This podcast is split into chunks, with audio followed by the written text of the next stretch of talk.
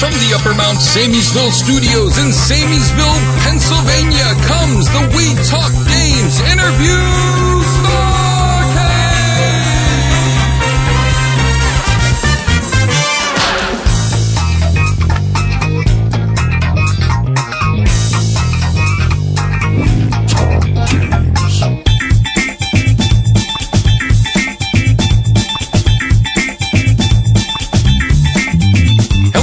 Welcome to Interview Starcade, the Starcade feature showcase for some of our favorite hand-picked guests from We Talk Games. Just join us at wetalkgames.com for all the fun and excitement of talking games.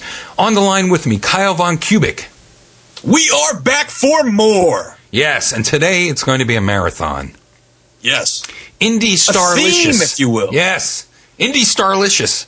Mmm, tasty. Yummy. Yeah, we're going to start out with real backwoods, hardcore indie game creator, a guy that is just marching to the beat of his own drum. Yeah, independent gamer definition has his picture. Definitely. He's a sole, independent, bohemian lifestyle developer. Jason Rohr, a fantastic interview. We're also going to have Kelly Santiago from That Game Company, and we're going to wrap it up with one of the creators of one of the most successful series on the Wii, the Bit.Trip series, from Gaijin Games, Alex Noisy. Stacked lineup yes. We have. And, you know, this Jason was the first person that we tried using Riteen's, if you don't know, We Talk Games head office is the We Talk Games Committee for Podcast Conformity and Listener Integration, otherwise known as WCAG Flip Please.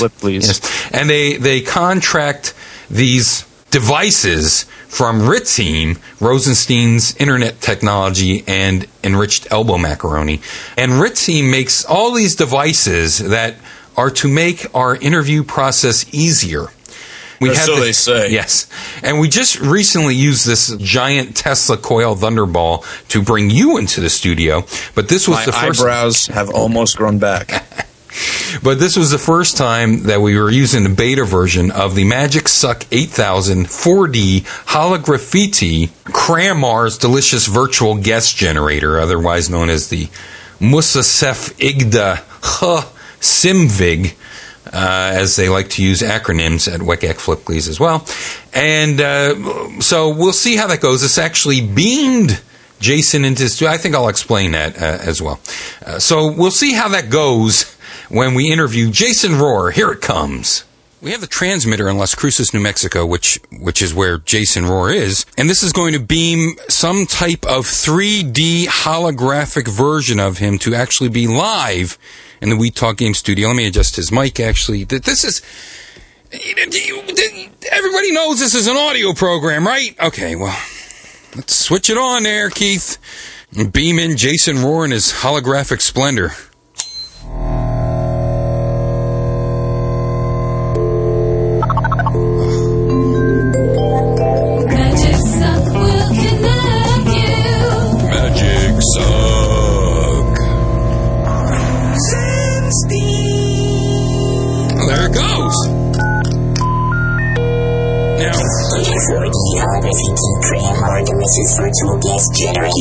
Jason Rohr, congratulations and welcome virtually right to the Trapdoor Chicken Coop Studio and Karaoke Bar.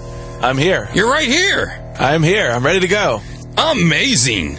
Yes. Now, you are like this, wow. Where do you even start? Do you know where to start when you try to tell people what you do? Well, 2 years ago...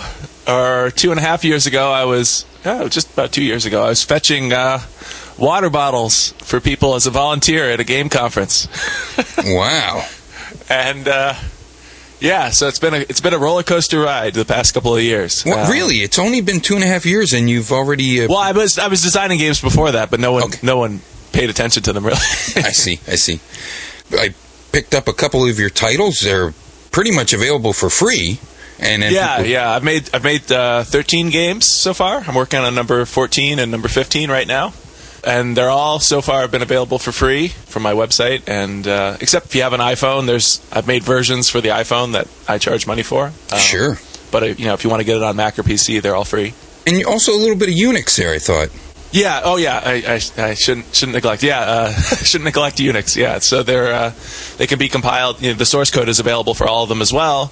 And so then, if you have Linux or some other flavor of Unix, you can compile them yourself there too. So you have come into the limelight as a game designer. You're a very unique game designer. But how did you get your start in game design? Well, I was a computer programmer for many years. I studied computer science in college and in graduate school, and I actually have half a PhD in theoretical computer science. Then my wife and I had a baby, and I decided to call it quits on the academia scene and kind of went off on my own and did released some peer-to-peer programs and some other things like that. One of my peer-to-peer programs actually was pretty popular at the time and still is getting downloaded quite a bit today. It's called Mute. It was a fully anonymous peer-to-peer program that... was designed to thwart the Recording Industry Association of America when they were suing individual people. Sure. So anyway, I sort of almost made a little bit of a name for myself in that sphere, where I was, being interviewed and traveling around, giving talks and so on about my peer-to-peer work. And then after I sort of had spent a year working on a project there and had really been a programmer for many years and knew how to program, I said, let's try making a game, because over the years when I was learning how to program, I would sort of try to make a game, and it was really hard. And kind of get partway through it or a quarter of the way through it and, not be able to do something. Programming games requires sort of all these multifaceted capabilities, right?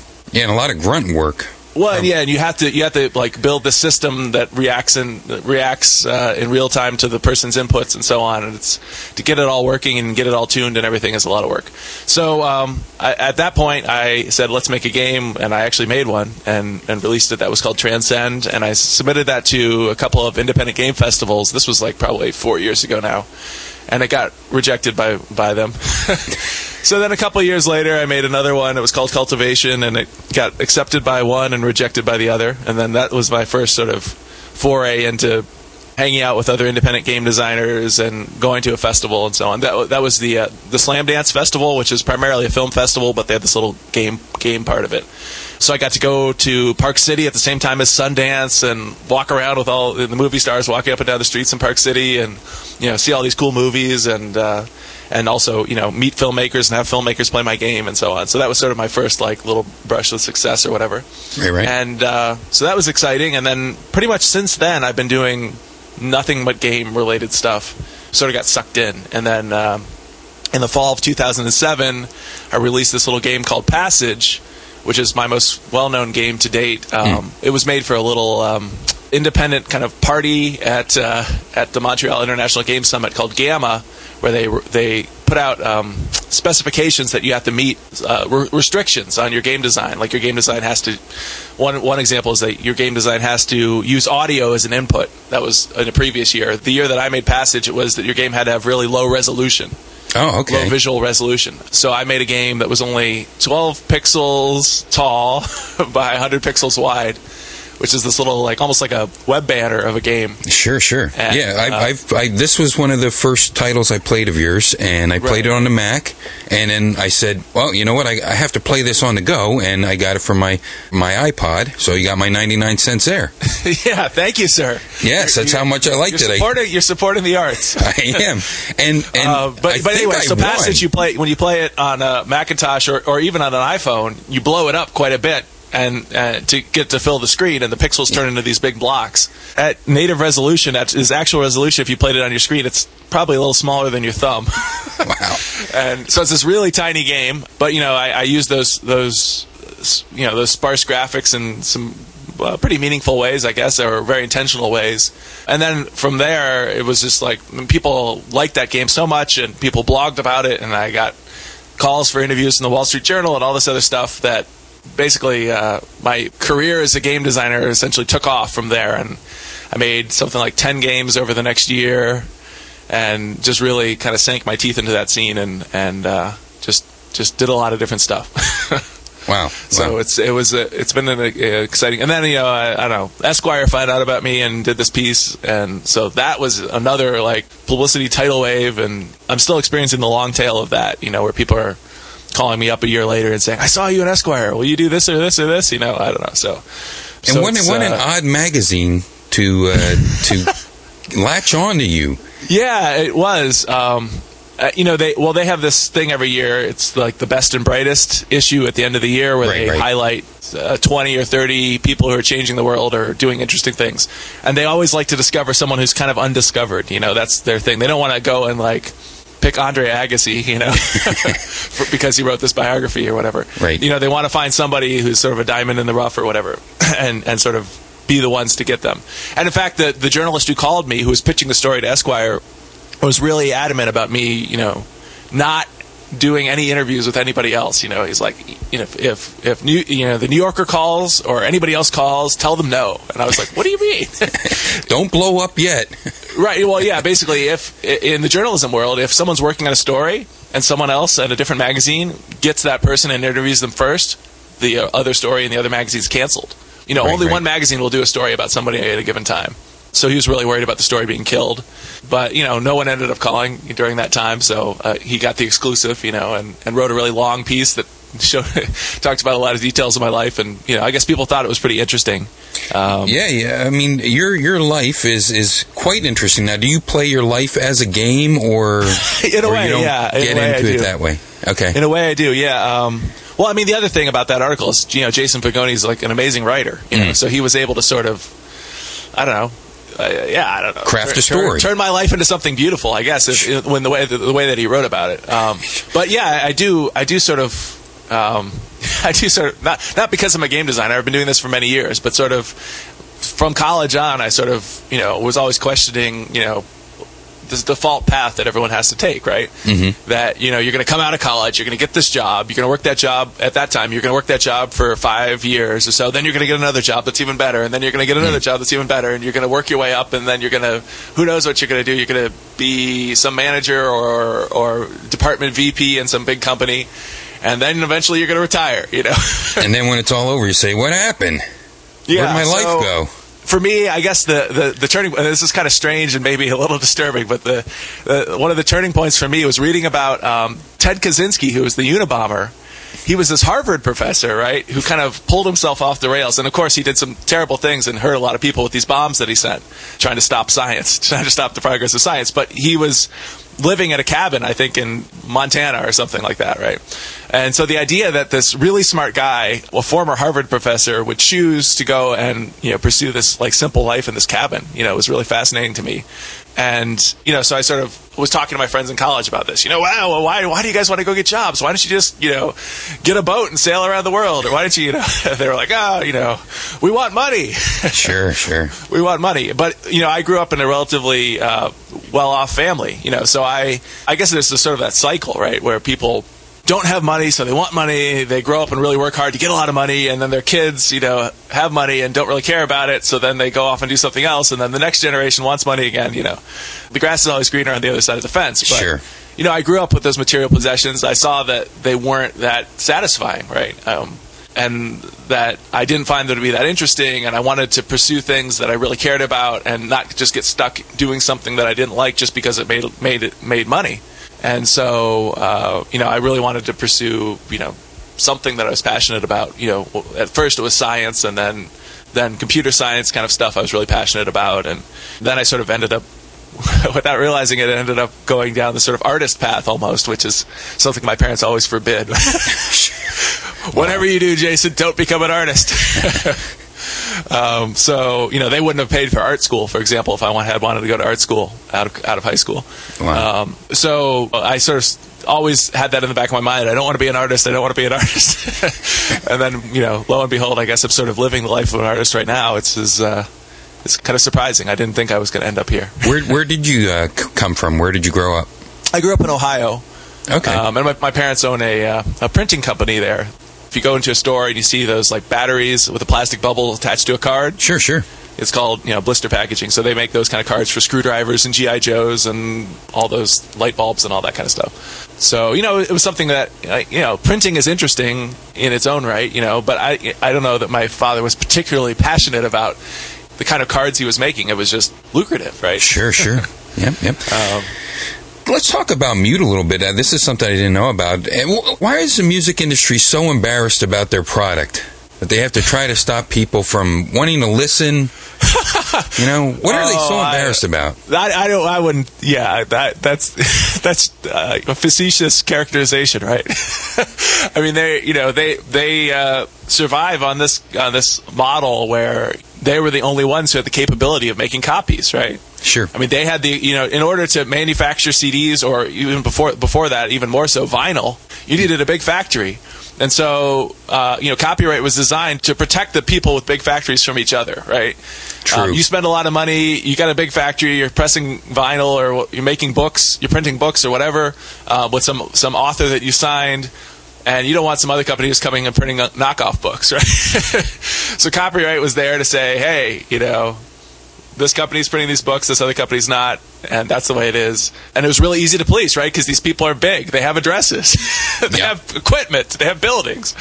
So if so-and-so is putting out books that are knockoffs of yours, you can go and knock on their door and tape a letter from your lawyer there, right? but it wasn't really designed to handle the idea of people giving copies to each other of things, right? I mean, that's essentially what... People aren't selling copies through Napster, if we go way back when. Right. People aren't selling copies; they're just sharing them out of the goodness of their heart. Essentially, I mean, once you download something from one of these peer-to-peer programs, it is entirely the goodness of your heart that keeps you doing the illegal thing, which is sharing it back to other people, right?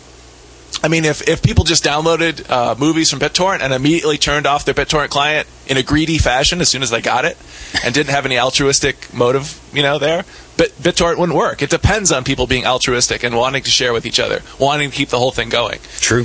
So the idea that, people are are being criminals by doing these person-to-person transactions for free, I mean, copyright was never designed to deal with that. Correct. So they're trying to sort of bend this law to kind of keep their...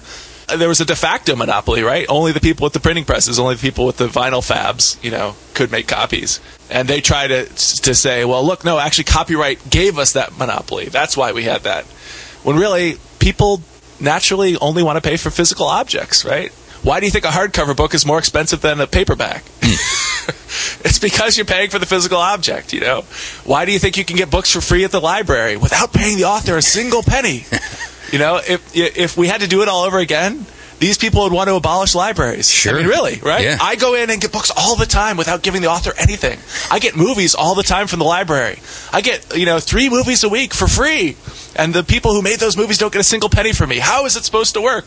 How are they supposed to survive? So the same argument can be made against libraries, as an example. True. Why do you think people pay extra money for these big box sets and things of CDs? They're not really paying for the content, right? They're paying for this physical thing. Yep. They will pay for it if they like it. Right. Well, it's all kind of mixed up, I guess. I don't know what's really going to happen. I think technology will keep kind of trumping them, right? I mean, BitTorrent is very... It's not really designed around any kind of security or anonymity or robustness, right? I mean, if you take down the BitTorrent tracker, like Pirate Bay is operating, and the only reason it's still there is because it's in Sweden, right? Yeah. And if they go, and they've taken it down a few times, and then they get it back up, but if you go and attack that server and take it all down, it's over. But, there's other technologies waiting in the wings that just kind of, like something like Mute, that would jump in and say, okay, well, BitTorrent's down. Here's this thing that you can't take down, or even Nutella is something that you really can't take down. Right. BitTorrent's the most efficient, but if they're gonna attack that, then something else will pop back up. So it's sort of this arms race, really, And I don't know. It seems like how many years this has been going on? When did Napster come out? Yeah, it's been what, 10 years? 10 years at least. More than 10 years. Yep. And the fact that this is still going on is not a good sign for these people. Right on. The fact that they haven't vanquished it yet. What led you to... I mean, I've been giving away my media for free as well. 2006, so that's when I think I started. What made you adopt this, give it away, and if people like it, they will pay you what they feel it's worth? I don't know. It sort of came over the year. I mean, I think it came out of the open source kind of thing, because I became sort of... an open source zealot, I guess, one of these people who's like, yeah, Linux is amazing. Oh, yeah. So I run Linux now, even to this day. I've been running Linux for like 10 years. And just seeing how great it was that, these things were open and available. When you had a problem, you could like look online for a solution that somebody else has found and actually apply it, you know, not get stuck with some bug that's not going to get fixed for 2 years because Microsoft has that long of a queue, you know, and just that, I don't know, that Linux would support things that weren't in the best interest of a big company like Microsoft, you know, or Microsoft will now ship an operating system without OpenGL installed because they're trying to get Direct3D to be the dominant thing. Sure. Or all of these sort of anti-platform, independent kinds of things that Microsoft and Apple are doing all the time, trying to lock you into their platform. That stuff wasn't happening on Linux, and it just seems so good, you know, and it just works so well, and all the web servers in the world are run on Linux now, you know, because it's just so much better. So I was really excited about what was happening there, and it just sort of kind of grew on me, right, the idea that, hey, the idea that we're going to tell two people behind closed doors in the privacy of their own home that they can't give my game to their friend. It's just a strange thing to try to do. And so, you know, and if you read Thomas Jefferson or you read some of these people who've done a lot of thinking about this stuff, the idea that when Joe gives a copy of my game to Sam, it doesn't really diminish my use of that game at all, right? It's like someone lighting a candle for someone else, right? Yep. You can keep spreading the candle flame on and on and on, and the original flame is not diminished at all. So the idea that, you know, once you kind of release something out there, you really don't have control over it anyway, right? I mean, you can pretend you do. Sure. But you can't go into everyone's bedroom in the United States and tell them that they can't hand a copy of this tape to their friend, you know? Yeah. SneakerNet will prevail even if they shut down the internet. So yeah, I just started thinking along those lines, and it's just like sort of releasing that sense of control. Once you get something out there, it's not really yours anymore, right? I mean, people are going to do what they want with it. You could pretend that they're not, but they're going to. So just kind of letting that happen, you know? Definitely. And speaking of that, what do you create on when you want to make a game? What's your palette? How does it start from idea? Where do you go to next? Yeah. So I start off on paper in a notebook, just kind of writing down ideas. And I pretty much, for most of my games, have sketched out the entire design on paper first, which includes, by design, I mean most of how the game's going to work, right? Mm-hmm. Like in the case of Passage, you're going to be walking around in a maze, and the maze is going to be more dense as you go further south, and there's going to be these treasure chests in the maze, and there's going to be this woman you can run into, and when you run into her, you walk together. Like, all that stuff is in my notebook about Passage ahead of time, with some little drawings of how the screen might look, and how the screen will be compressed as, you know, go further off into the future and so on, all these kinds of things. So all that, I have little sketches of how the screen's supposed to look. I start from there. I sort of sometimes I'll even go sit out in the woods or whatever and work on something when I'm looking for a lightning bolt. But oftentimes, you know, some idea will just come to me, and I'll just scribble down like 11 pages of notes about a full game design. So then I have it pretty much done in terms of like how it's going to work, and then I sit down to make it. And I, for the case of Passage, I program in a native language, like using C++, and Passage, actually, I was putting pixels directly onto the screen. But some of my other games, I've used OpenGL for sort of... I'm not making 3D games, but I'm using OpenGL to draw some of the sprites and things on the screen. Right. And then for 7 of my games, I had to make them in 1 week each because I was doing it for a magazine. That was for The Escapist. They wanted a game every month from me, and I could really, because of the amount they were paying me, I could only spend about 1 week on each one. So I used Game Maker, which is an amazing tool for sort of point-and-click game development. Okay. If you want a program, it has that capability too, if you want to do something more advanced. But you could do a pretty complicated game just dragging and dropping and connecting objects together and defining relationships among the objects. It's sort of like the Photoshop of game implementation, really. I mean, it's really that good. Okay, great. And that's like free if you want to download it, and $20 if you want to pay for the full version. So that's an amazing tool, and I made. But the only problem is the games are Windows only. I mean, they're coming out with a Mac version soon, but there'll probably never be a Linux version. Right. So it's one of these closed source technologies that I don't like. I had to boot up Windows to use it, which didn't make me happy. I hear you. And when does the music come into these games? Well, in the case of Passage was designed for an event. Like I said, it was designed for a party where they put out this call for games that had to be low resolution, and they got a bunch in, and they picked the best, I think, like 8 games. And they had these big projector screens up inside this dark kind of club scene. And they had loud music play. They had people up on stage, DJs and techno artists and so on, up on stage playing loud music, and there was alcohol served and whatever. So there was no sound output for the game. So they said, you know, your game can't depend on sound. It's pretty much a waste of time to put sound in your game.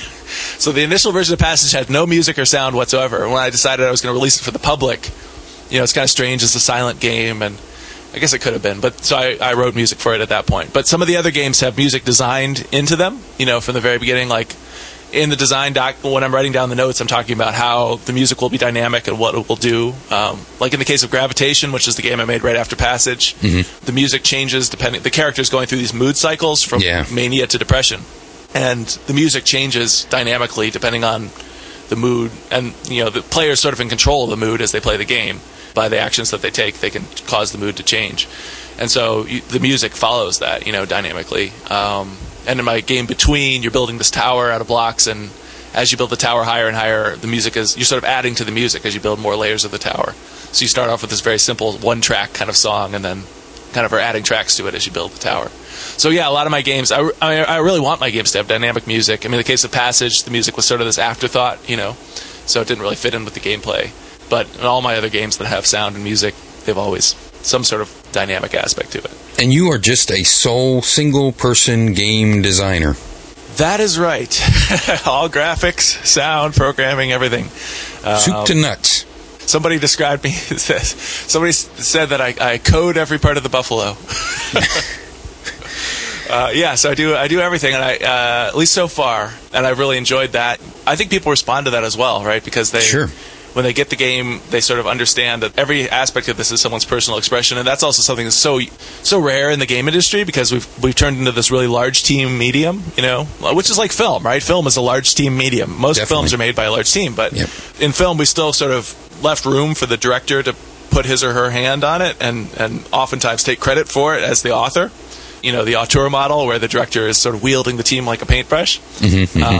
And in the game industry, we're not really doing that at all, where we don't really have one person in control. It's really a true team effort, where you have, like, potentially 100 people who are all kind of collaborating, and maybe one person who's sort of guiding the process, but not so much. So the idea that you're going to have something personal. Mainstream video games really don't have any personal expression at all, you know. So the idea that you'd have a game that the whole point is a personal expression really stands out. And there's a number of people doing that now. And a number of the people who are really pushing the medium forward are sort of these lone wolf designers. I mean, it's much easier to call someone an artist when they're working completely alone. Sure. You know, and like a painter or someone working on a piece of studio music or, you know, or whatever, singer-songwriter who's sitting, like Bob Dylan sitting up there with a guitar, right? So it's really easy to point to that person and say, oh, that person's an artist. Look at this thing they're putting together. Everything's all thought out. Just out of their head, you know. Yeah, I just finished Pagel, and I was sort of astonished when the credits rolled. It was a team far exceeding what I thought went into it. I mean, it's pretty complex for what it is, but I was really floored as the credits kept rolling. I don't know if some of them were just jokes or their family or what, but it was... No, they're not jokes. I mean... It was amazing. It was amazing, these credits. Like, I guess Pagel is one of those games that is like one of these high production value games, right? Where even though the idea is simple... Which is basically pachinko machine, right? Yeah, aimable pachinko. Yeah, even though the idea is so simple, there's just sort of all these layers. You know, there's some animations that happen, and there's little cutscenes and things, and then you know, there's just so much and every time you go advance through different levels, all the graphics are different, right? Yep. Like the backgrounds keep changing, and the way the particles are change a little bit, and so on. I'm sort of talking out of my ass here because I haven't played Peggle. No, you're completely right. You know, they had a team for everything: a team for the explosions, a team for different characters on each level. Right. So you're well, and of course probably there's a bunch of different music that went into it as well, and it's probably all original music. So I mean, there's this sort of idea that even in the casual game scene, which is what Peggle's an example of, that you know these really high production values are what's going to drive you know something that's going to be a big hit. I guess people do respond to that, right? When they look at a screenshot or something, it looks pretty, right? Sure do. It's a great game. It's very addicting. But I think when I look at your games, I think Bob Dylan's a perfect example. I do see these more, and I come from a musical background as well, so I think that these are really like little songs happening. More than a song, but that's what they are. Well, not really... necessarily. I mean, Passage is only 5 minutes long, right? That's true. That's true. And unlike a song, people play Passage only a handful of times at most, right? Because I might go back to it. Well, maybe you go back to it, but come on, you're not going to play it as many times as you've listened to one of Bob Dylan's songs. So, I'm not saying comparing myself to Bob Dylan. I'm just saying, you know, music has this sort of longevity to it, right? Where, you know, how many times have I listened to the Beatles a day in the life, right? Mm. But in the case of Passage, it's like you play it once, okay, you certainly haven't seen everything there is to see, so you play it again to see what happens if you don't take the wife this time, or what happens if I try to go deep in the maze, does the maze have an end, you know, whatever. You try to answer some of these questions.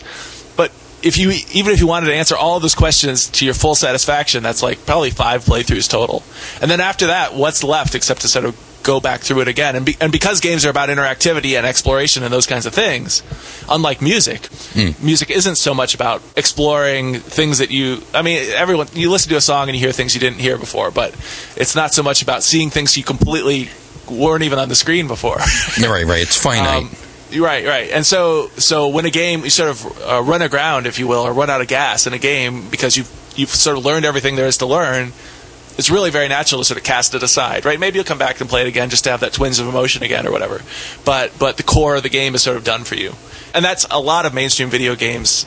Both indie and mainstream video games are like that, right? Where they can be finished, where you sit down and you play it, you get sort of everything there is out of the game, you sort of get the message the designer has for you, or you get to the end and beat the boss or whatever it is, and then you're done with it and you move on to another game. And I'm sort of exploring alternatives to that, right? If you go and look at a game like chess, or you look at a game like Go, you never finish chess, right? Right. And there's a bunch of other games, like these German board games like Settlers of Catan and so on that have this kind of property as well. And so just trying to figure out, is this sort of really deep replayability one of the things that is really special about games, and is that what sets games apart, or is the requirement of having another person involved in the experience with you what sets games apart, right? Because you could be on an island by yourself with a DVD player and a book, and those would be great. But your chessboard is not going to be any use to you on that island by yourself. So it's really interesting that games can be this thing that, require other people to experience and so on. And we're not really exploring that in the mainstream or even independent video game scene, because there are all these single-player games that sort of are start-to-finish experiences where you kind of finish them and put them back up on the bookshelf. So, yeah, so I think there's... we're still figuring so much out about what makes our medium tick and... how we're different from board games, if we are, and all these other questions, where we really don't even film is sort of settled on this vocabulary and settled on a way to make interesting artistic statements and so on. It's settled on that 40 years ago. Right. You could turn the screen sideways like Brian Eno, but then that's about as much as you could do. Video games is this huge palette. I mean, it goes in so many different directions. Right, and it's sort of, in a way, it's a superset of all the other mediums, right? Because, if you really wanted to, you could use a PlayStation 3 to make something that looked like a film, right? Right, sure. All you had to do is play a film. Yep. In fact, it does play films. It does it all. Yeah, it does it all. Yeah, so and music and all these other things are part of it. And you can make the game, once you trim the interactivity out of it, it basically turns into a movie. Sure. So we're kind of like, the starting point is, well, we can at least do that movie thing. What else can we do? And we're trying to sort of figure that out. So that's part of our problem. I think it's this sort of embarrassment of riches where there's just so many possibilities that you don't really know what to do, and then people just kind of copy the last successful medium they knew, which is film. Right. So we're still trying to figure out, well, is there something games are going to offer that's completely different from that, and what is that, and how is interactivity going to be used to deal with characters and stories and things that are important to people as opposed to just shooting things. My friend Chris Hecker says that, the easiest film to make is people talking. Just stick a camera in a room with some friends and let them talk, right? Whereas the hardest film to make is spaceships flying around shooting lasers at each other. Whereas the easiest game to make is spaceships flying around shooting lasers at each other, but the hardest game to make is a room with a couple of people talking to each other, right? So he's talking about the grain of the medium, right? What's easy and hard. And yeah, so we've had a lot of trouble, tackling things that are meaningful to, someone over 30. You're sure, right. And I got to tell you, I was tickled that Passage was moving, and yet it was a video game. There's no mistaking that you're playing a video game. Right. Although there were a bunch of detractors on comment rolls on blogs and so on. He said, this isn't even a game. All you do is hold right the whole time. And then someone would come on and say, try pressing the down arrow, you idiot. Yeah. You can walk down, too. Listen, I didn't notice that. I get that every single week. I release a video podcast on YouTube, and YouTube is the worst for anonymous comments. And no matter what, every single week, every show, the quality is terrible. It's a 300 meg file that has a giant banner that says... The quality will improve after this video is done being processed, and yet people still feel compelled to type. The quality is not as good as last week. Well, because what YouTube like throws up a preview copy until they're done processing? Is that how it works? Exactly. And it says that. It in the giant banner above the video. And yet the people will still type, it's not as clear as last week. So this is what we're dealing with. It's the internets, right? Yes, you can't design for those people. If you do, well, I guess you could. That might be an interesting game. Yeah. Try to hit the lowest common denominator square. Right between the eyes is where you want to hit them, right? Yeah, you just have to make it complete sensory immersion immediately in every second. Right, yeah. But, I mean, that, you know, you talked about how Passage is 100% game. And that was really my intention behind it. I wanted to do something that dealt with things that were somewhat important to people or had some sort of meaning to someone's life or something, but I didn't want to do it with cutscenes or with like characters talking on the screen and so on. So I cut all that stuff out. You know, from the get-go, I never even thought about putting cutscenes in or dialogue or anything like that. Like, what can you do just with interactivity? And you know, of course, I guess in terms of specifics, it's a very sort of general game, right? Because it's about sort of this anonymous man and this anonymous woman, and you don't know anything about their personalities or anything. So, you know, it doesn't really delve into specifics the way like a movie would, where it would paint a portrait of these characters and so on. So it does sort of miss that, and I guess that's one of these things that we're going to struggle with, right? How do you make things more specific in terms of individual people or individual stories or whatever, and at the same time keep it interactive? And I mean, there have been a couple of fits and starts in that direction, but it's a really hard problem. So that's why people keep falling back on these non-interactive things like cutscenes and whatever. But there's a number of us who are trying to say, well, what can we do even if we don't worry about trying to solve that problem? Which is what like a game like Passage does, you know. Right on, man. Hey, well, I got to tell you, you know, it's just as interesting behind the other side of the keyboard as it is for your games, and I'd love to send people to check out your website. How do people find out more about you? Probably a Google search is the easiest thing. Google my name, Jason Rohr, R-O-H-R-E-R, and you'll be taken to my homepage right away and some other things that I've done and so on, and you can go from there. All my games are on my homepage as free downloads for Mac, PC, and Unix or Linux, and more, because you do a lot more. You do the writing, you do the music, you do the books. Oh yeah, well there's all sorts of other stuff on there too. Yeah, and on iPhone, I have two games on iPhone. So if you search in the App Store, you'll see Passage. If you search for Passage, it's 99 cents, and my puzzle game Primrose is $2.99, and they can both be found in the App Store. Very good. I'm going to check out that Primrose. Now, do you play any games, or don't you have time for that? Well, as I've gotten older, my interest in games has sort of diminished. Because so you make ones because, that you aren't interested in. Because I've sort of outgrown what the game industry is producing, mostly. Sure.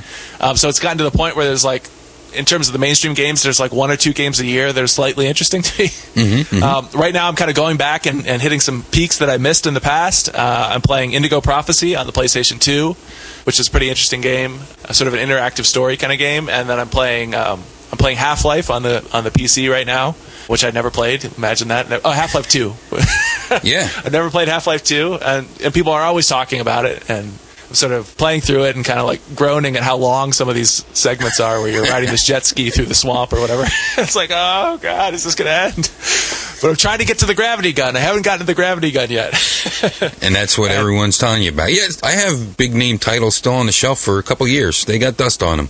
Right, yeah. So, and I do keep up with what's going on in like the art game scene, you know. I mean, every month or so there's some new artistic kind of independent game that's coming out. Mm-hmm. So I play all those and think a lot about those. Those are usually, you know, pretty high density experiences that are really worth my time. You know, I don't have to sink 40 hours into where 30 of those hours are riding a jet ski around in a swamp. Yeah, so I do try to keep up with those, and I also, you know, go back and try and hit things that I've missed. I'm playing a little bit of Splinter Cell Chaos Theory because one of my friends, Clint Hawking, designed it way back when. And okay. So, you know, I tried to play some friends' games and so on. I played Far Cry 2 a little bit last year, which Clint also worked on, which is a pretty interesting game. Okay, very good. But, yeah, there's a few high points. You know, there's Bioshock, Portal, Far Cry 2. There have been a couple, or Little Big Planet. I mean, there's cool things happening. This year was a real dry year, though. You think so? Yeah, I don't know. I've been talking to some friends about that. Like, what was the best game this year? And people can't really Fallout 3? Oh, no, that was last year.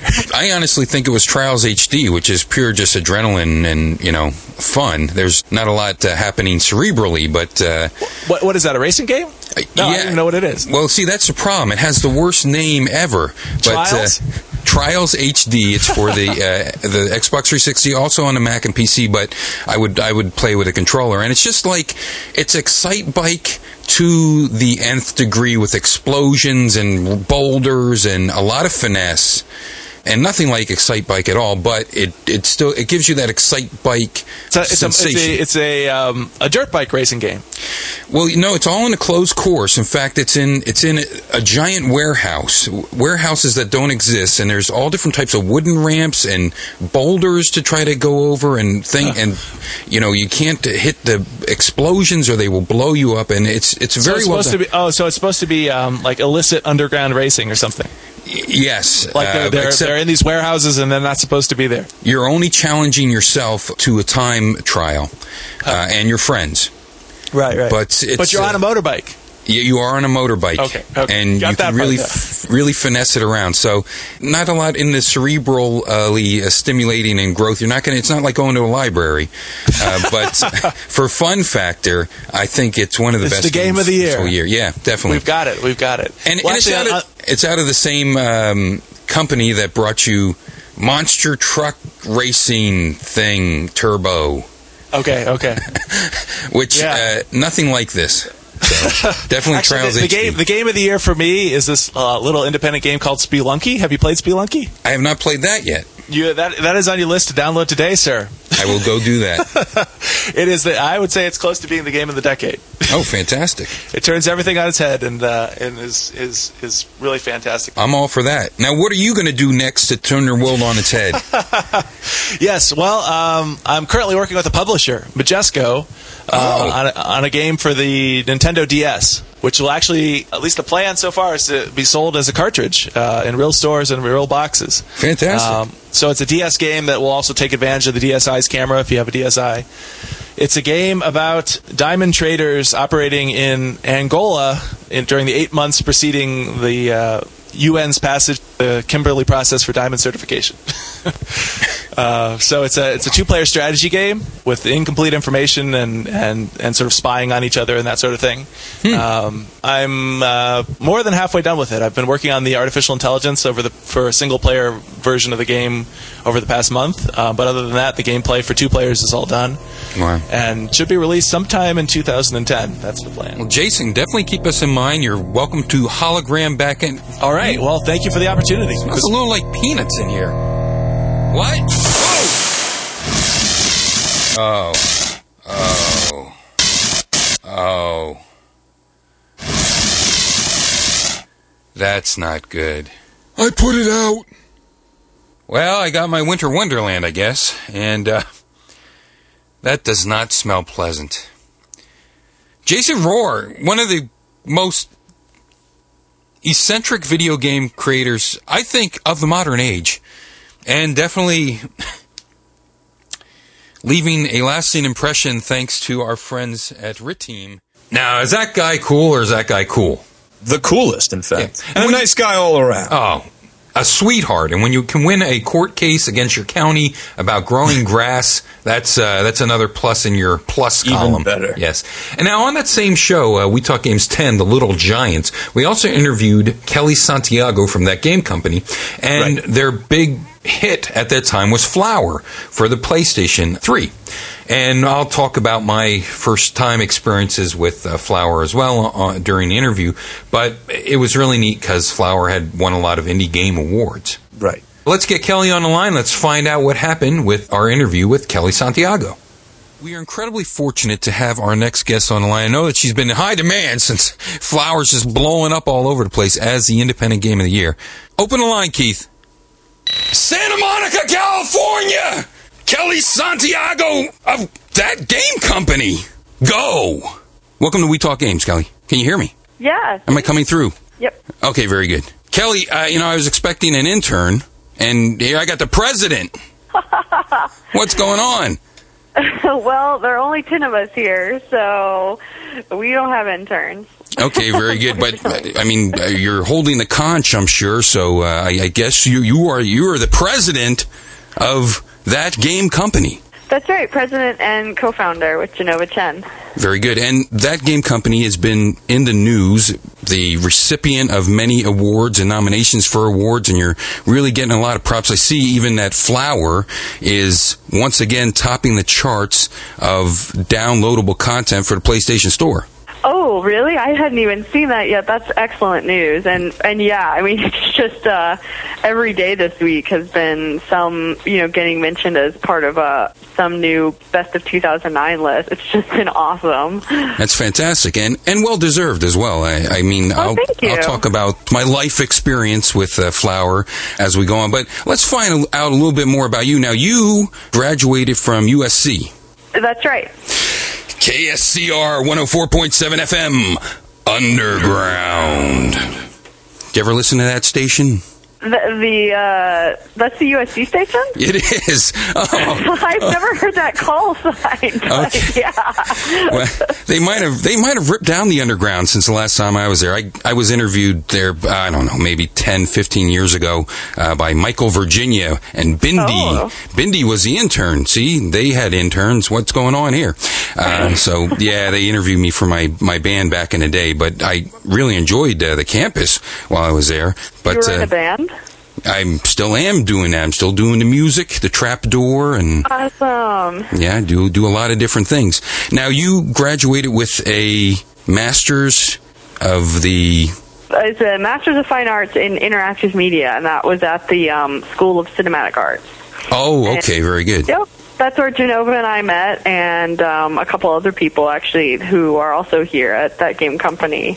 But he and I were in the same class of... The master's program is really small. There were 9 people in our class. So we worked on projects before, but then it was the student game Cloud, which is what... During the course of that project is where we really found kindred spirits in each other and sort of the kind of games we wanted to make and put out in the world. Sure. Yeah, and you say it was a small class. Fine arts and interactive media, that sounds like it hasn't probably been around for very long. Right. Well, we were the second incoming class when we started in 2003. Okay. We were the second graduating class as well. So it was very new. We used to joke that our main hub of our program was upstairs in the building, the Zemeckis Center, and we would joke that, no one knew what the heck we were doing upstairs. Sure.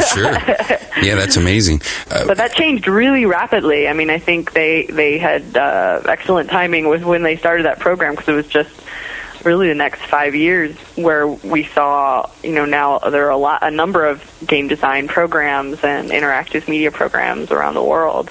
Sure, and I guess with the inundation of all the outlets now for smaller companies or even independent game designers, it's just amazing that the little companies can compete and deliver as much enjoyment, as much satisfaction, as much of a video gaming experience, whatever that now entails, as the big companies that have been around since the inception of video games.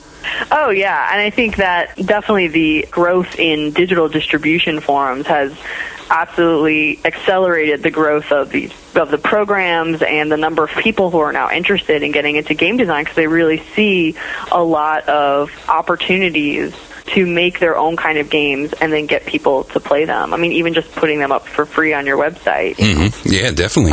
It's really cool, and it's bringing a lot of people who before probably would have never been able to get their own game design out there to do that.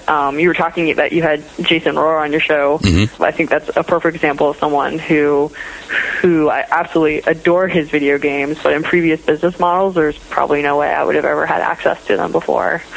Exactly. Yeah, tell us about Cloud, the orchestration, the immersion. What leads into making Cloud? Now, you said it was part of a project, so Can we know a little bit more about this? Yes. There's the Game Innovation Lab at USC. When we were in our second year of the program, they offered a grant for a student team to build a game that only requirement for it was that it had to be innovative. And as I said, the Interactive Media program was in the School of Cinematic Arts, so it wasn't in the Computer Science program. So we had a wide range of talents on the team. And so we thought, you know, what can we do? Because we can't innovate technologically. So we sort of examine how we could innovate on content.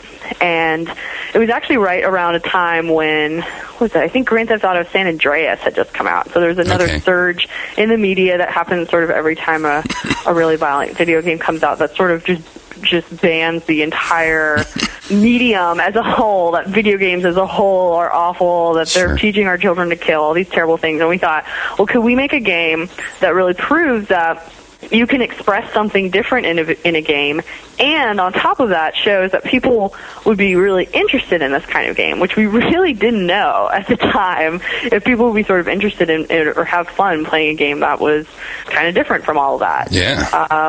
And so there's, Jenova had been thinking for a while about a mechanic of like affecting a world through the weather systems, and then simultaneously to that, you know, we're trying to think of content that would evoke a different emotion, and we came upon this feeling of remembering what it was like to be a kid, looking at the clouds and daydreaming, and if we could create a game that evoked that emotion.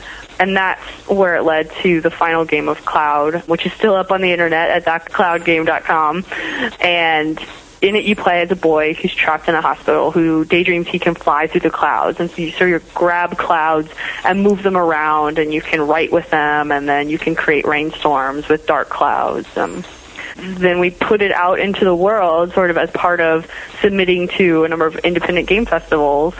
And it just really took off in this completely viral way, of course, because we're students, so we didn't have any way to market the thing. It was just really unbelievable how it spread around the world and all the different kinds of people we had responding to it, and just really genuine response of praise towards the great game. And that's really what took Jenova and I to the next step, which is to say, hey, people really do respond positively to this kind of stuff. You know, maybe we could actually keep doing this and make a living doing this.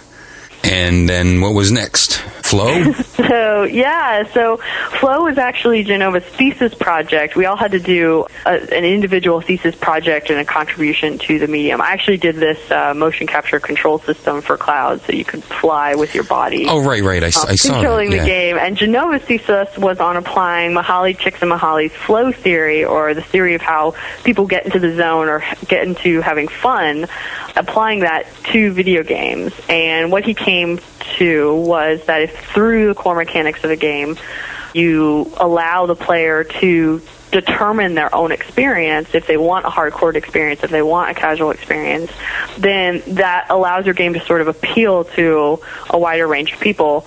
Somewhat ironically, this is completely what is happening in Grand Theft Auto, where through driving, you can create a hardcore experience by ranking up your star level really high, or you can go on the missions, or you can just be really casual and just, you know, run around and bump into people and hear what they say and stuff like that. So Flow was just this flash game that was a really, really simple implementation of that. And again, it was just got a huge response from his website. And when we were approached by Sony, sort of in our talks about doing a game for the PlayStation Network, we were originally approached about Cloud, but we just realized it would be too much for a new team. I mean, none of us had development experience before, so we decided to take the more simpler game, Flow, and put it on the PlayStation 3, which turned out to be a good decision because it was not so simple. It was really, really tough, and we learned a lot. I definitely learned why you hear veterans in the industry say that, you know, nothing compares to you. Once you've shipped that first game, you're really forever changed by it. There's nothing like it. Now, I know that you actually were contracted by Sony. Is that correct? Yeah, that's right. We're in a three-game development deal with Sony Santa Monica. And do you get, like, dev kits and what's all involved with that? Yeah, under that, they supply dev kits. Now there are a couple different kinds. You have dev kits and test kits, which are smaller and cheaper but have less debugging functionality. Yeah, I mean, basically the idea of the development kit is that it has kind of a little bit more power than your consumer unit, because while you're making a game, you're both running the game, but then you also need to be debugging it and sort of running other programs simultaneously to it in order to fix it if it breaks and evaluate different systems. And so that's sort of your basic development kit for any of the consoles. Well, to go from Flow, which was basically 2D, and then go into Flower, you really seem to have gotten a hold of what the PlayStation was capable of, and utilizing some of that, internal power there, the built-in algorithms, the things that you can take a hold of and manipulate. That's already embedded in the power of that processor and the cores and things like that. Well, yes and no. I mean, there's only so much you can invest in your technology on a smaller scale project. And so larger scale, you can kind of have more time to invest in systems and get really down deep. I mean, you also need programmers who are very interested in doing that. And it can be a pretty boring job to really get down into the nitty-gritty of the PS3. For smaller projects, what you'll see, like in Flow or an Everyday Shooter, especially, we really didn't, for those initial projects, utilize sort of the SPUs and more of the power. We sort of tried to keep it contained into a realm that we were more familiar with, because there were so many other moving pieces, and your first development project is just sort of insane anyway. Mm-hmm. So you really want to mitigate your technological risk as much as possible. But then on Flower, you can see we did a lot of work into researching the SPUs. That's how we get the grass system and the petal swarms. But you can see the grass system is really utilizing the SPUs and fell out as a result of the research our programmers were doing on the SPUs. But even so, on that project and this one, we do use the Fire engine, which is sort of a middleware graphics engine done by the Sony internal. Okay. So we're never like getting really into the guts of it. Especially as a small team with limited resources, unless you have those like crazy ninja Eastern European programmers who are like way into it, you could try and avoid it. Right. Now, is there a spark that happens to try to think about making a game like Flower? Is there research involved, or is it just drawing from memory, drawing from experience? How does Flower come about? Oh, man, I think all of the above, really. It definitely starts with the spark from our creative director, Jenova. He came to us with this idea of trying to capture this feeling of nature through your PS3. It's almost like you could escape to a happy place through your PlayStation 3.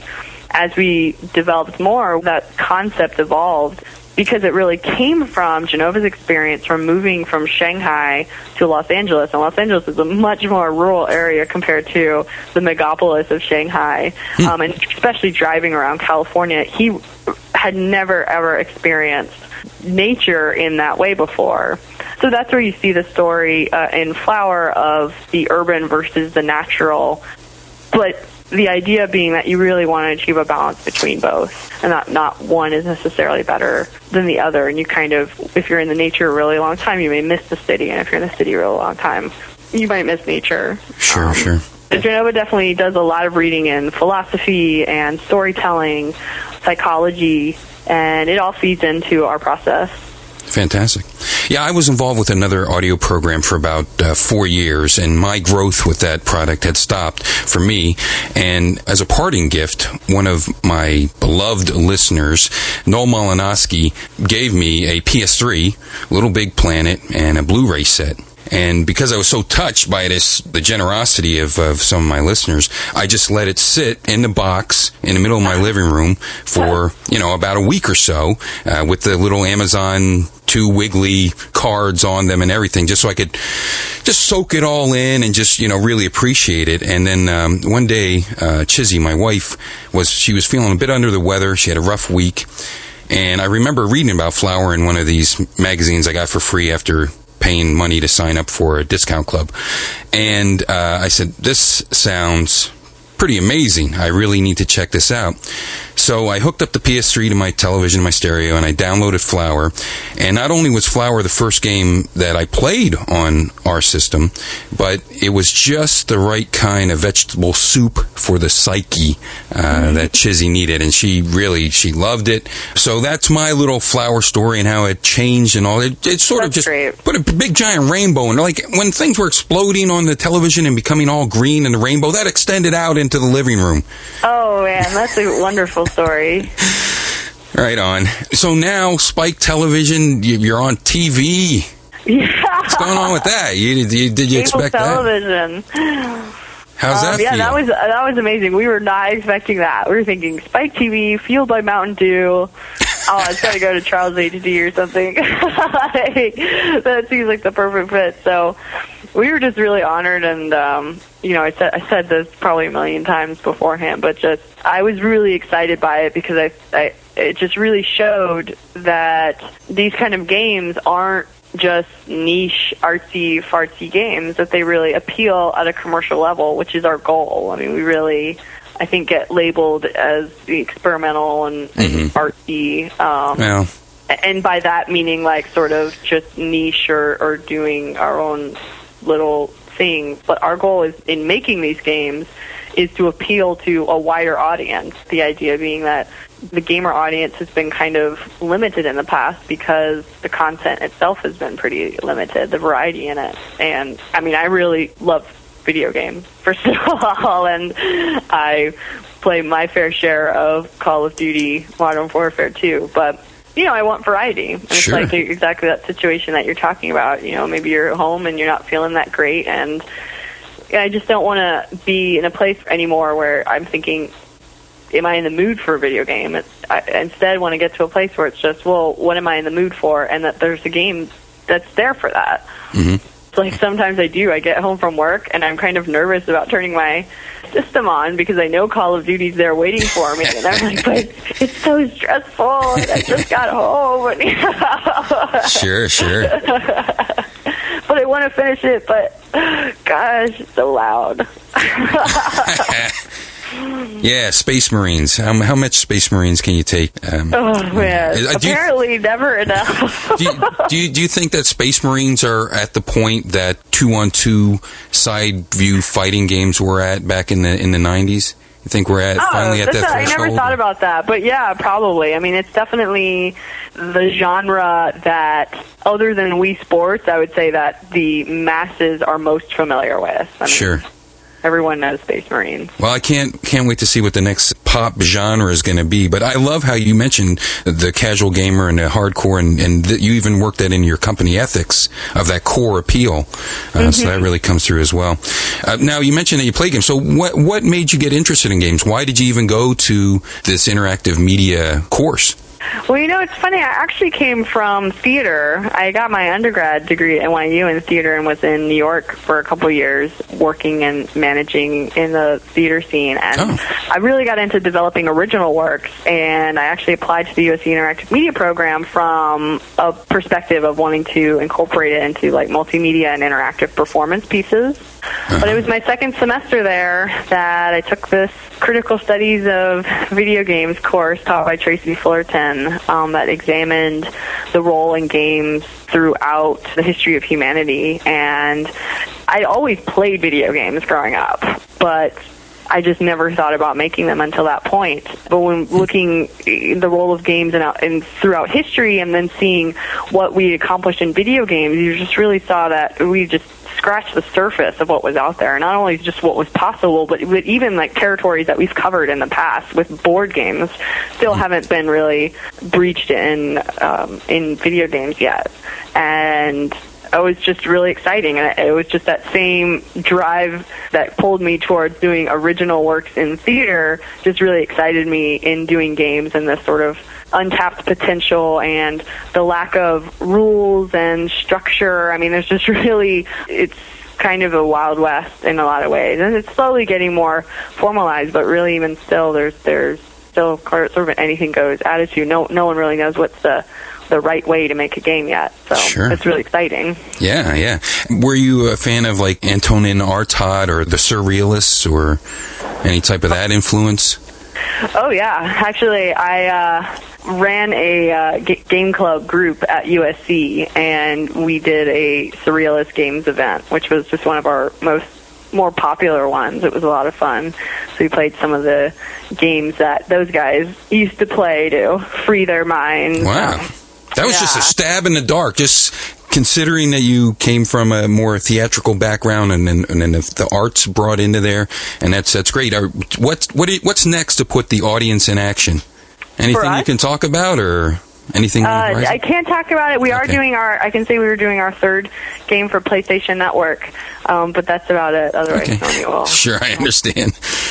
Well, Kelly, thank you so much for joining us. It's great to hear from you and taking time out for the little guys when you're up there with the G4s and the spikes and the things like that. So, no way. We're the little guys, and it's just really it sounds so cheesy, but our fans are really the heroes and the big guys, because they're the ones that get us access to those sorts of places and sort of get the word out there and in a way that can't be ignored. And they're just awesome. Yeah, it's a big circle, and it's nice when it's a friendly community. And there's plenty of good stuff in the gaming community, no doubt about that. That is true. Okay.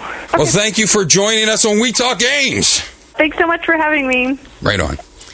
Visit thatgamecompany.com to find out more about That Game Company, and visit thatcloudgame.com if you want to download Cloud, find out what started it all. Now, that was two of our greatest interviews, I think, talking to people that really have a passion for, well, everybody that we interview has a passion for gaming. Yeah, and Kelly, very accessible to get a hold of, and lovely individual, very easy to get on the show, and absolute pleasure on our end. It's really something when things go right for creative people, you know what I mean? Yes. That's something that's neat to see happen, and I think we're going to continue that with a very prolific game developer as well, and that is Alex Noisy from Gaijin Games. So let's get him on the line. Find out about the Bit.Trip series, and at that time, Bit.Trip Runner had just been released on the Wii, and that was generating a lot of excitement. So let's find out how he got into games, and let's talk games. Let's open it up to Gaijin Games and Alex Noisy. Santa Cruz! Alex Noisy. Go! Yo. Yo. Yo. Yo. Yo. Yo. Yo. Yo. Yo. Yo.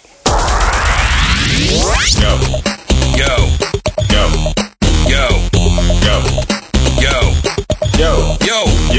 yo, yo, yo, yo, yo, yo,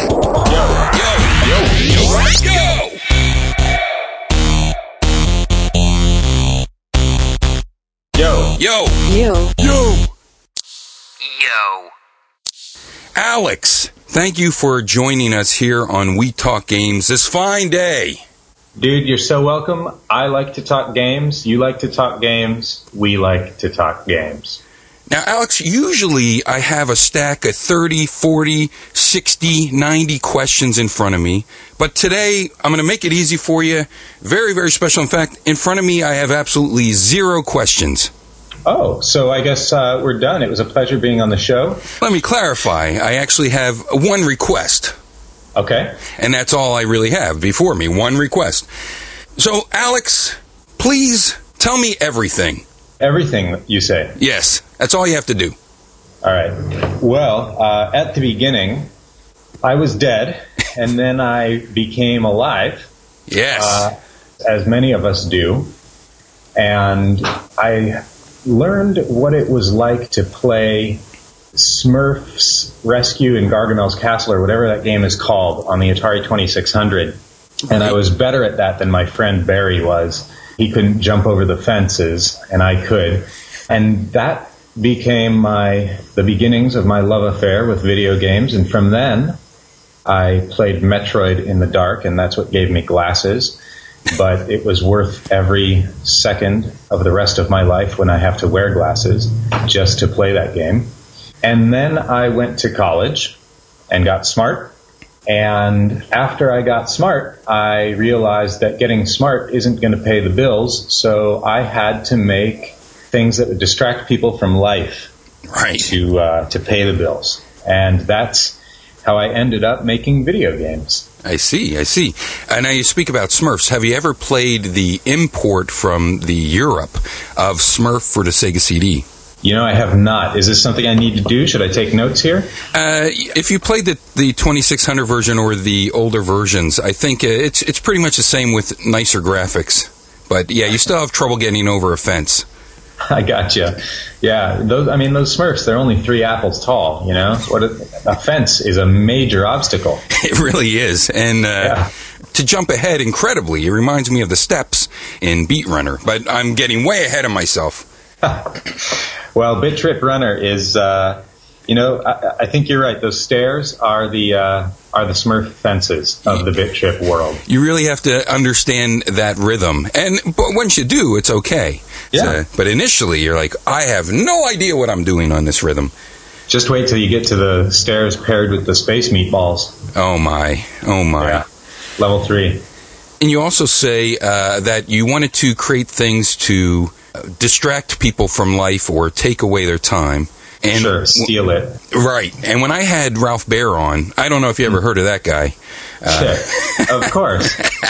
He played Bit.Trip Beat. We have a photo to prove it. Wow, that's fantastic. Yeah, he took big offense to me even remotely implying that video games are some sort of distraction or way to draw us out of life or a waste of time. Oh, well, maybe that's how. Maybe because I called it a waste of time. I definitely don't think it is a waste of time. No, I think certain games are probably a waste of time, and I've played them too. And sometimes you go back to them. Oh yeah, and sometimes we do. Like just the other night, I tried to pick up Princess Tomato in the Salad Kingdom for the NES and play through that. Sure. And I realized that's not the greatest game, and so I stopped. And what an odd release for the Wii Virtual Console.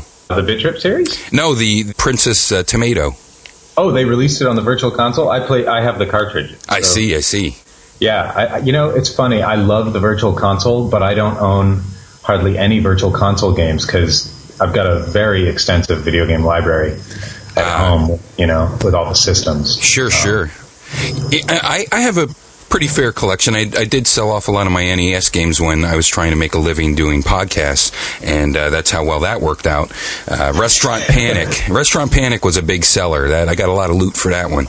Nice. Yes. Good. But even though I have a lot of systems, especially TurboGrafx, that's my number one favorite system.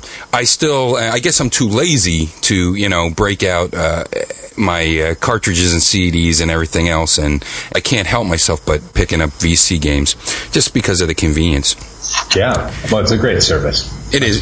It's really neat. And I think it shows that people don't mind paying for something that's legit. I mean, I think the reason that most of us do emulation is because they're not available for me to legitimately buy at a reasonable price. So, well, that's one of the things I was really excited about with the Virtual Console is it is a legit way to get it, to get the games. Like, for instance, I think it's Blazing Lasers for the TurboGrafx. I don't own that game, so I bought it on the Virtual Console, and that's nice because it was like what are TurboGrafx games like 500 points or $5 something. Yep. Yeah, so that's better than buying a copy of Blazing Lasers on eBay. Now, Alex, you worked. Let's get back to you. You worked at Lucas for a while, I guess. I did, yeah, for about 7 years, I think. Wow. Okay. Just crazy. Were you there when Noah Falstein was there? The name sounds familiar, but I don't think I was there at that time. Okay, gotcha. I started in 1997 at LucasArts, and that was my first job in the industry. And I started as a tester, which was very, very exciting for me. And, in fact, the first game I was testing was Jedi Knight, Mysteries of the Sith. And, of course, it's a PC first-person shooter, and I'm a console gamer, always have been, and I don't really like first-person shooters, so I wasn't good at it. I was very unfamiliar with the controls, and my first day they put me at this desk, which had the biggest television, like the biggest monitor in the whole test department, up high, like on this creepy pedestal where everyone could see me playing. It was like... It was the craziest thing ever, and I felt like such a chump because I could not play that game very well at all. Indoctrination by fire, I guess. Yeah, exactly. Yeah, so I was at LucasArts for a long time. I liked it a lot. Very good. Now, did you ever have any insight to George Lucas's plans to destroy pinball?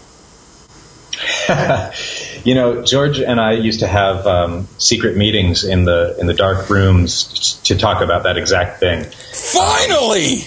It was all me, I'd like to say. Oh, this is great! I've been waiting for this. Yes. Wow, all those months finally pay off. Yeah, exactly. No, George is behind a fortress. You know, he's like Superman in the Fortress of Solitude, you know. I see. The very brief dealings I had with George were polite, yet brief. I see. Now, when did you strike out on your own, then? I actually tried to strike out on my own right after LucasArts and start Gaijin Games back then, but I didn't know anything, I had a team together, and we were all kind of ready to go if the stars aligned, but they didn't. So I retreated back into the video game corporate envelope or fold, if you will, and I took a job at Activision as a producer. Oh, that's interesting. And yeah, so I went from, at LucasArts, I left there, I was in a design role at LucasArts by that time, and I left to take a producer role at Activision to see if I could learn a little bit more about the industry before trying to start my own company again, always kind of thinking that I would. And after that, I jumped to a small independent developer called Santa Cruz Games here in Santa Cruz, California.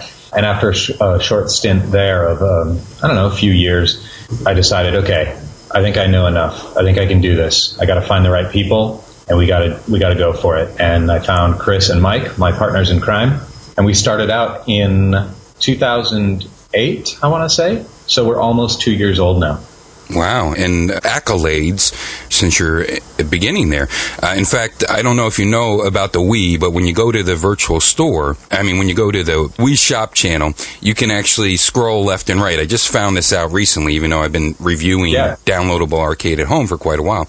And I saw that... It's a new feature. I see. I saw you are Bit.Trip beat as an acclaimed game, so that's fantastic. Oh, really? Yep, critically acclaimed. I checked that like 2 days ago, and I didn't see that. I'm going to check that this morning, right after this podcast. Yeah, that's exciting news. Yeah, it was there 2 weeks ago. So. Oh, okay, great. Speaking of Bit.Trip beat, and I'm so thankful that Nintendo, when they wrote about, I think Bit.Trip Runner, they called Commander Video Captain Video. Oh, I know. Guess they're big fans of The Honeymooners or something, or that series. Yeah, I know. And I'm kind of happy that a big company like Nintendo did it, because I think when I tried to allude that we were going to have you on a show in my downloadable arcade at home breakout bonus level minisode, I think I called it Bit.Trip Beat. That's what I called it. So, it's just a tongue twister for me. It is kind of a tongue twister. That's part of the fun. Yeah, exactly. Now, starting with Bit.Trip Beat, I think your games followed a separate branch of the evolutionary tree of video games. How did you reset on what you were going to give to the people in this Bit.Trip series? What do you mean? Like from the beginning? How did we decide upon all of this, or what? Well, it's sort of like an alternative Earth or something, where some technologies didn't progress while others did. Because, like we had Tom Hewlett from Konami on, and he brought back Rocket Knight. And that's like 2D on top of a 3D game. But your creations are like 3D on top of a 2D world. But the 3D looks like it belongs there. It's not like the opening video of a Saturday morning cartoon or something where you have traditional hand-drawn animation and then all of a sudden you got the CG bit thrown in there awkwardly. It really all goes together. So, but it doesn't seem to follow the progression that other companies have. Like, okay, we're going forward in technology. We put this in here. We add to it. We do this. Yours seem to have reset from zero, and then just followed a completely different mindset, a completely different blueprint. Yeah, well, you're definitely right on the money there. At the beginning of the series, we were talking about, this sort of severely retro look we wanted, where a lot of quote-unquote retro games kind of go back to the NES style, and we wanted to take it even further back than that. I have a lot of classic games at home. I really like them. They're, they're super blocky, the Atari 2600 or the Odyssey, or the Bally Astrocade or whatever. we wanted to take it to that extreme, but at the same time, we realized that doing exactly that would be kind of lame. Like, no one wants to play games that are quite that crusty. So what we wanted to do, what we set out to do, was create the games that you imagined in your head as you were playing these older games, like back in the day. Like, so for instance, I got Breakout, you know, when I was a kid, and I looked at the box art, and the box art blew my mind. You know, oh my God, you're this astronaut and you're out there and you're breaking out of what? And, oh man, it's awesome. And then you play the game and it's these little squares and it's slowly paced, and, you know, and you're just like, this is so awesome. And it's because what you're seeing in your head is better than the game, or it augments the game. I shouldn't say it's better than the game, because the game is very, very good in and of itself, but it's good because it allows you to imagine as well. And I think that a lot of new games kind of just hand it out to you. It's like, oh, this is what you should see and imagine, you know. So there's no active thought participation from the player. So we wanted to do something where it was like simple gameplay, very easy to wrap your head around, and then let's take the backgrounds and the special effects and let's try to realize them on the screen as you used to see them in your head when you were a child. And of course, what you get out of that is you get super wacky stuff that people don't know what it is, and they have to think about it, and everyone's got their own opinions of what's going on in the Bit.Trip series, and I think that's wonderful because it's got people thinking, and that's kind of where we wanted to be. Was there ever any consideration in the beginnings to do the game entirely in watercolors? That would have been so rad. You know, at the very, very beginning, there was consideration given to making these games actually look like Atari 2600 games. And our artist looked at me and he was like, "Are you out of your mind? Like, nobody will buy that."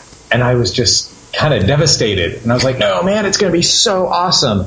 And he said, "No way, no." He put his foot down, and I'm glad he did. And our programmer, he put his foot down in a few different ways as well. And I think if I had had my say, these games would be very different.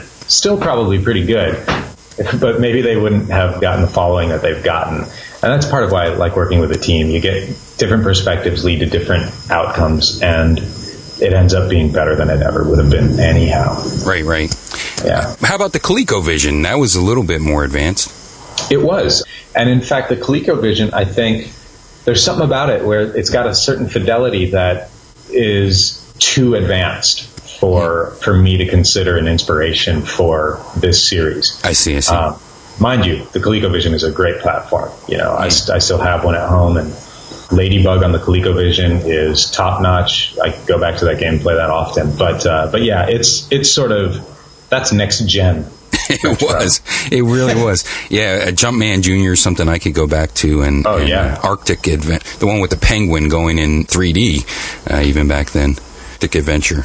Let's just talk about the series a little bit, and we start with Bit.Trip. You did it. I did it again. Bit.Trip Beat. And that, like you mentioned, has a Pong-y type of feel going on. And the great thing about it is you tilt the controller. You brought the spinner knob. Mm-hmm. You sort of made that happening, that feel. Yeah, we resurrected it. I'll tell you what, dude. I am so bummed that the spinner controller has died. There are so many more games that can be made in a genre that uses the spinner controller. Like, that used to be a staple of video games back in the heyday, like in the golden age of video gaming. Where has it gone? So I've always wanted to make a spinner game or a paddle game, and all of a sudden we found ourselves trying to make one, and we prototyped a bunch of different control schemes, and the Wii Remote just felt perfect. Yeah. So I see. So I'm really glad it worked out. Of course, another very important element of the whole Bit.Trip series is the integration of the audio and a soundtrack with this series.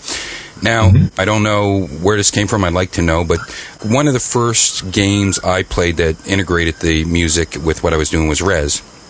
Oh, yeah. But Rez, to me, was not about like a retro 3D type of game. To me, Rez was like a playable adaptation of those CG studio music releases at the time, the Mind's Eye and Beyond the Mind's Eye series. Yeah. And it also, and another game that really integrated the music was, I guess, Mittner's Tempest 2000.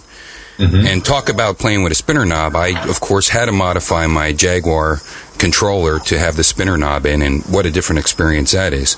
Does it work well? It works fantastic. Yeah, it's just like, because you have to get the complete spinners from the Atari 2600, not the pots that stop at the end, the ones from the racing series. Right. And, of course, probably have to clean them up because they're a little bit dirty. And then that whole casing can mount right on the back of the Jaguar controller, and it's just like a 2 or 3 solder points.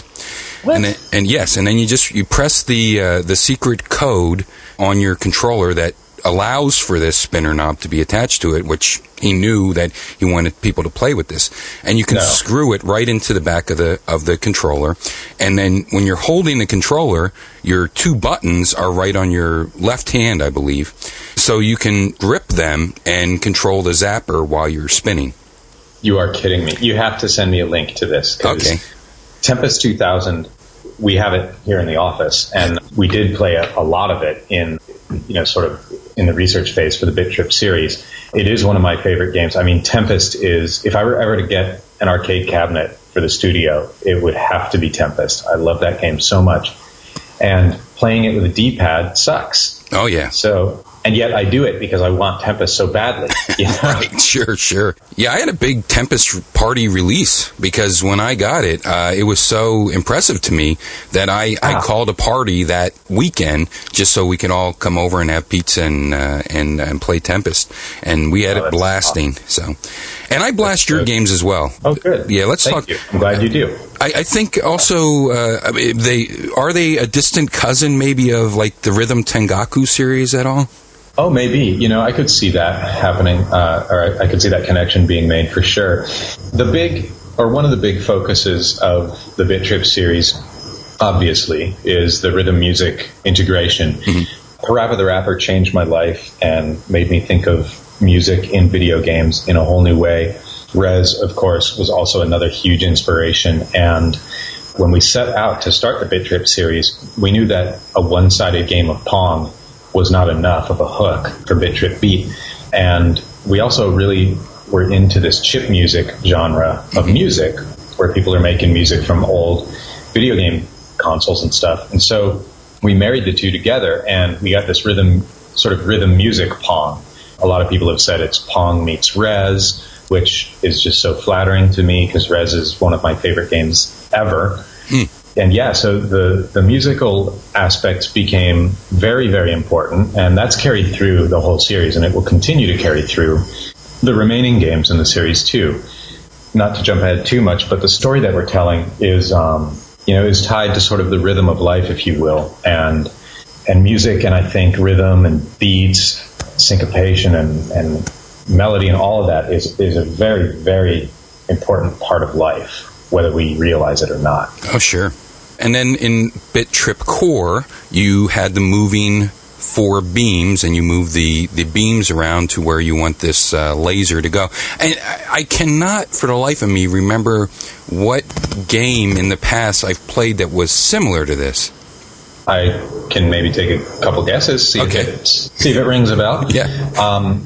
Cosmic Arc? That was it. Is that it? I believe.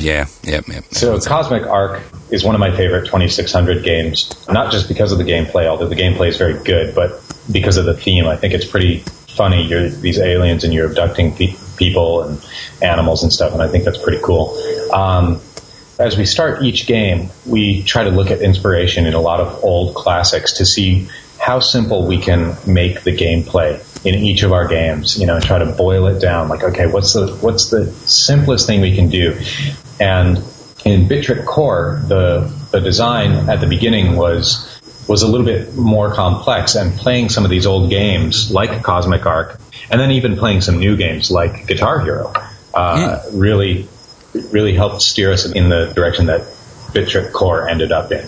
You said boiling down the gameplay, making it simple, but bringing in incredible challenge and the complexity that's going on behind it. Like, I mean, I could not imagine actually making a song out of all these hits. It's I can't even fathom that process. It just seems so overly complex.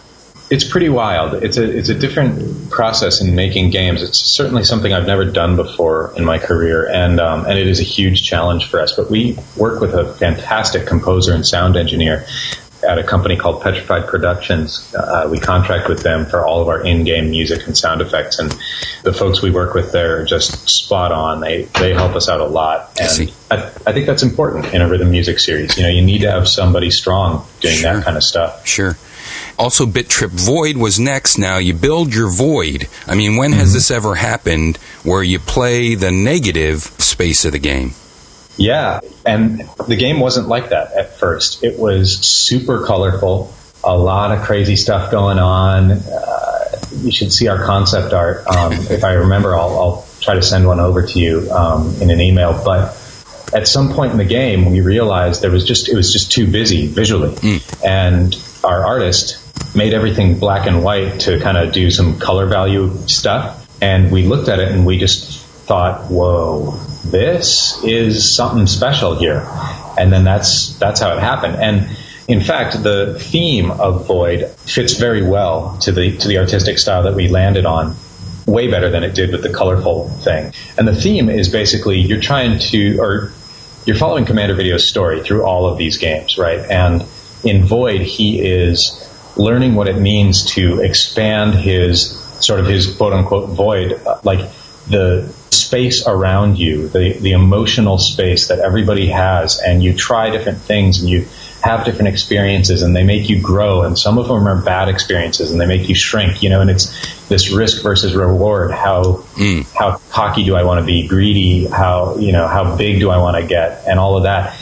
And just turning it into this black void made it feel like something indescribable, which really is these feelings that you have as a human. You can't really describe that, but it still exists. So that's how we ended up there. It's amazing that we've had a couple developers that develop the older school type of feel of games, and those seem to be the deepest thought out games. It's really something. As you whittle them down, you come to a more deeper core, if you will. And now, of course, the release of Bit.Trip Runner, which really, we see Commander Video in action here. He really gets a going. I think it's interesting because all the old games, back when I was young, they were very high concept. And like you were just saying, where they, like some of these minimalist games are the most thought out. And I think that they kind of have to be because there's nothing else there. So it's like, I can't rely on gray aliens shooting at my gray space marines in gray environments that are hyper realistic and everyone's swearing and bleeding and shooting. You know, it's like, we don't have all of that to fall back on. You know, we've got some dots. So how can we make these dots compelling? Well, we can make a very interesting backstory there. And I think that people in the heyday of the arcades did that as well. You know, I remember Beanie Bopper on the Atari 2600. Like I'm an olive or an eyeball or whatever I am, shooting beams at propeller beanies and coat hangers and things. And it's like, oh, my God, that's so awesome, you know. And it's very creative and exciting. And working our way up through this high concept stuff led to the sort of obvious next step, which is becoming a little bit more literal. And in Commander Video's growth as a human, it seemed like an obvious next step as well. So from the story aspect, so he's, you know, sort of, he became in Bit.Trip Beat, whereas he was dead before, then he wasn't, kind of like I was at the beginning of the podcast when I was talking about that. Then in Core, he was basically built, I would say. He became physical. Then in Void, he became mentally aware. Now in Runner, he has to become a master of his environment. You know, we all do. Once we grow up and we master all of these things, we have to go out into the world and make something of ourselves. And so that's what Runner is all about. And we wanted to keep the retro style, of course. Old platformers were very precious, and arguably better than new platformers, I would say. And so we wanted to keep this very simple vibe, but make it very frantic, really fast-paced, yet not super punishing. And I hope it feels that way. You can tell me since you've played it, but that's what we're going for with Runner. Yeah. Yeah, I think it's a very nice balance, just challenging enough, and definitely above the casual experience as well, but open, very open. I believe in, and you get the nostalgic feel as well. So it's everything. It runs the gamut of old to new games, and I think that's what all your titles do. Just one quick question: you worked for Activision a little bit. We see the radioactive gold bars in Bit.Trip Runner. What were those radioactive turds in Keystone Caper? Man, the radioactive turds in Keystone Caper, I think they were radioactive turds. That's all I could come up with. I mean, what is more scary than a radioactive turd? I would jump over that. You? Yeah, because if I don't, it goes bong with a little bit of reverb on it. Now, you can find all of these titles in the Nintendo... I can't even remember the name of that. Wii Shop channel? Yeah, the Wii Shop channel under the WiiWare section. But you have to look for Axis. What's that about? Axis is our publisher. Okay, very good. Yeah, so they're all under Axis Games, or you can just search for Bit.Trip by title, and you'll find all the games. Okay, fantastic. I would encourage people to start at the beginning with Bit.Trip Beat and move on from there, but at the same time, if more character-based adventure floats your boat, then maybe start with the most recent offering, which is Bit.Trip Runner. Fantastic. Well, Alex, we'll have to have you back on to talk about WarioWare Do-It-Yourself and your exploration of that, and maybe even hit on your paper craft of Commander Video. Thank you so very much for joining us on We Talk Game. It's been a blast. Great. Thank you very much. I'd love to be back on again. Right on, man. Bye-bye. Bye. Now, there's three folks we need to get back on the WeTalkGames.com Mothership Show, our We Talk Games show, our monthly video game magazine extravaganza audio version. You can't get the print anymore. It's such a limited run that only like five people get it. Because every game comes packed with a $500 bill. So we just can't afford to make that many. You know what I mean? Gotcha. We're in a limited budget around here. All three great guys. And if you didn't know, the Commander Video is one of the hidden characters that you could be in Super Meat Boy, and we just had Tommy and Edmund on our last episode of Interview Starcade. So it all ties together. It's all full circle. I found out that Alex Noisy works in a studio very close to Edmund, and they chat quite often, and a lot of neat things in Super Meat Boy. 17 plus, I think, hidden characters. So yeah, there you go with our indie game marathon interviewer peoples. And if you count Team Meat on the last episode and you put them all together, over 2 hours of incredible video game interviews. From five of the biggest players in the independent gaming scene. Yes. They've all created critically acclaimed titles. So fantastic. Hey, listen, if you like what you hear here, go to WeTalkGames.com. Become part of that social media networking family of gamers. And you know what? You can even join a fight club as recently. Right. Yeah, you can join a fight club and have an avatar that looks absolutely nothing like you. Duke it out with members of We Talk Games like Stinky the Game Master and Keith LaPosh, and you could probably put the whooping on those guys as well, as most people do. But our buddy Ouch is running the fight clubs using the UFC 2009, I think, or maybe he switched to 2010. I'm not sure. That is sure to happen, and he actually does the voiceover for it, so it's even more humorous with that. Hey, thanks everybody for joining us here on Interview Starcade. We love bringing you the gems from We Talk Games. Talk to you soon, everybody. Bye now.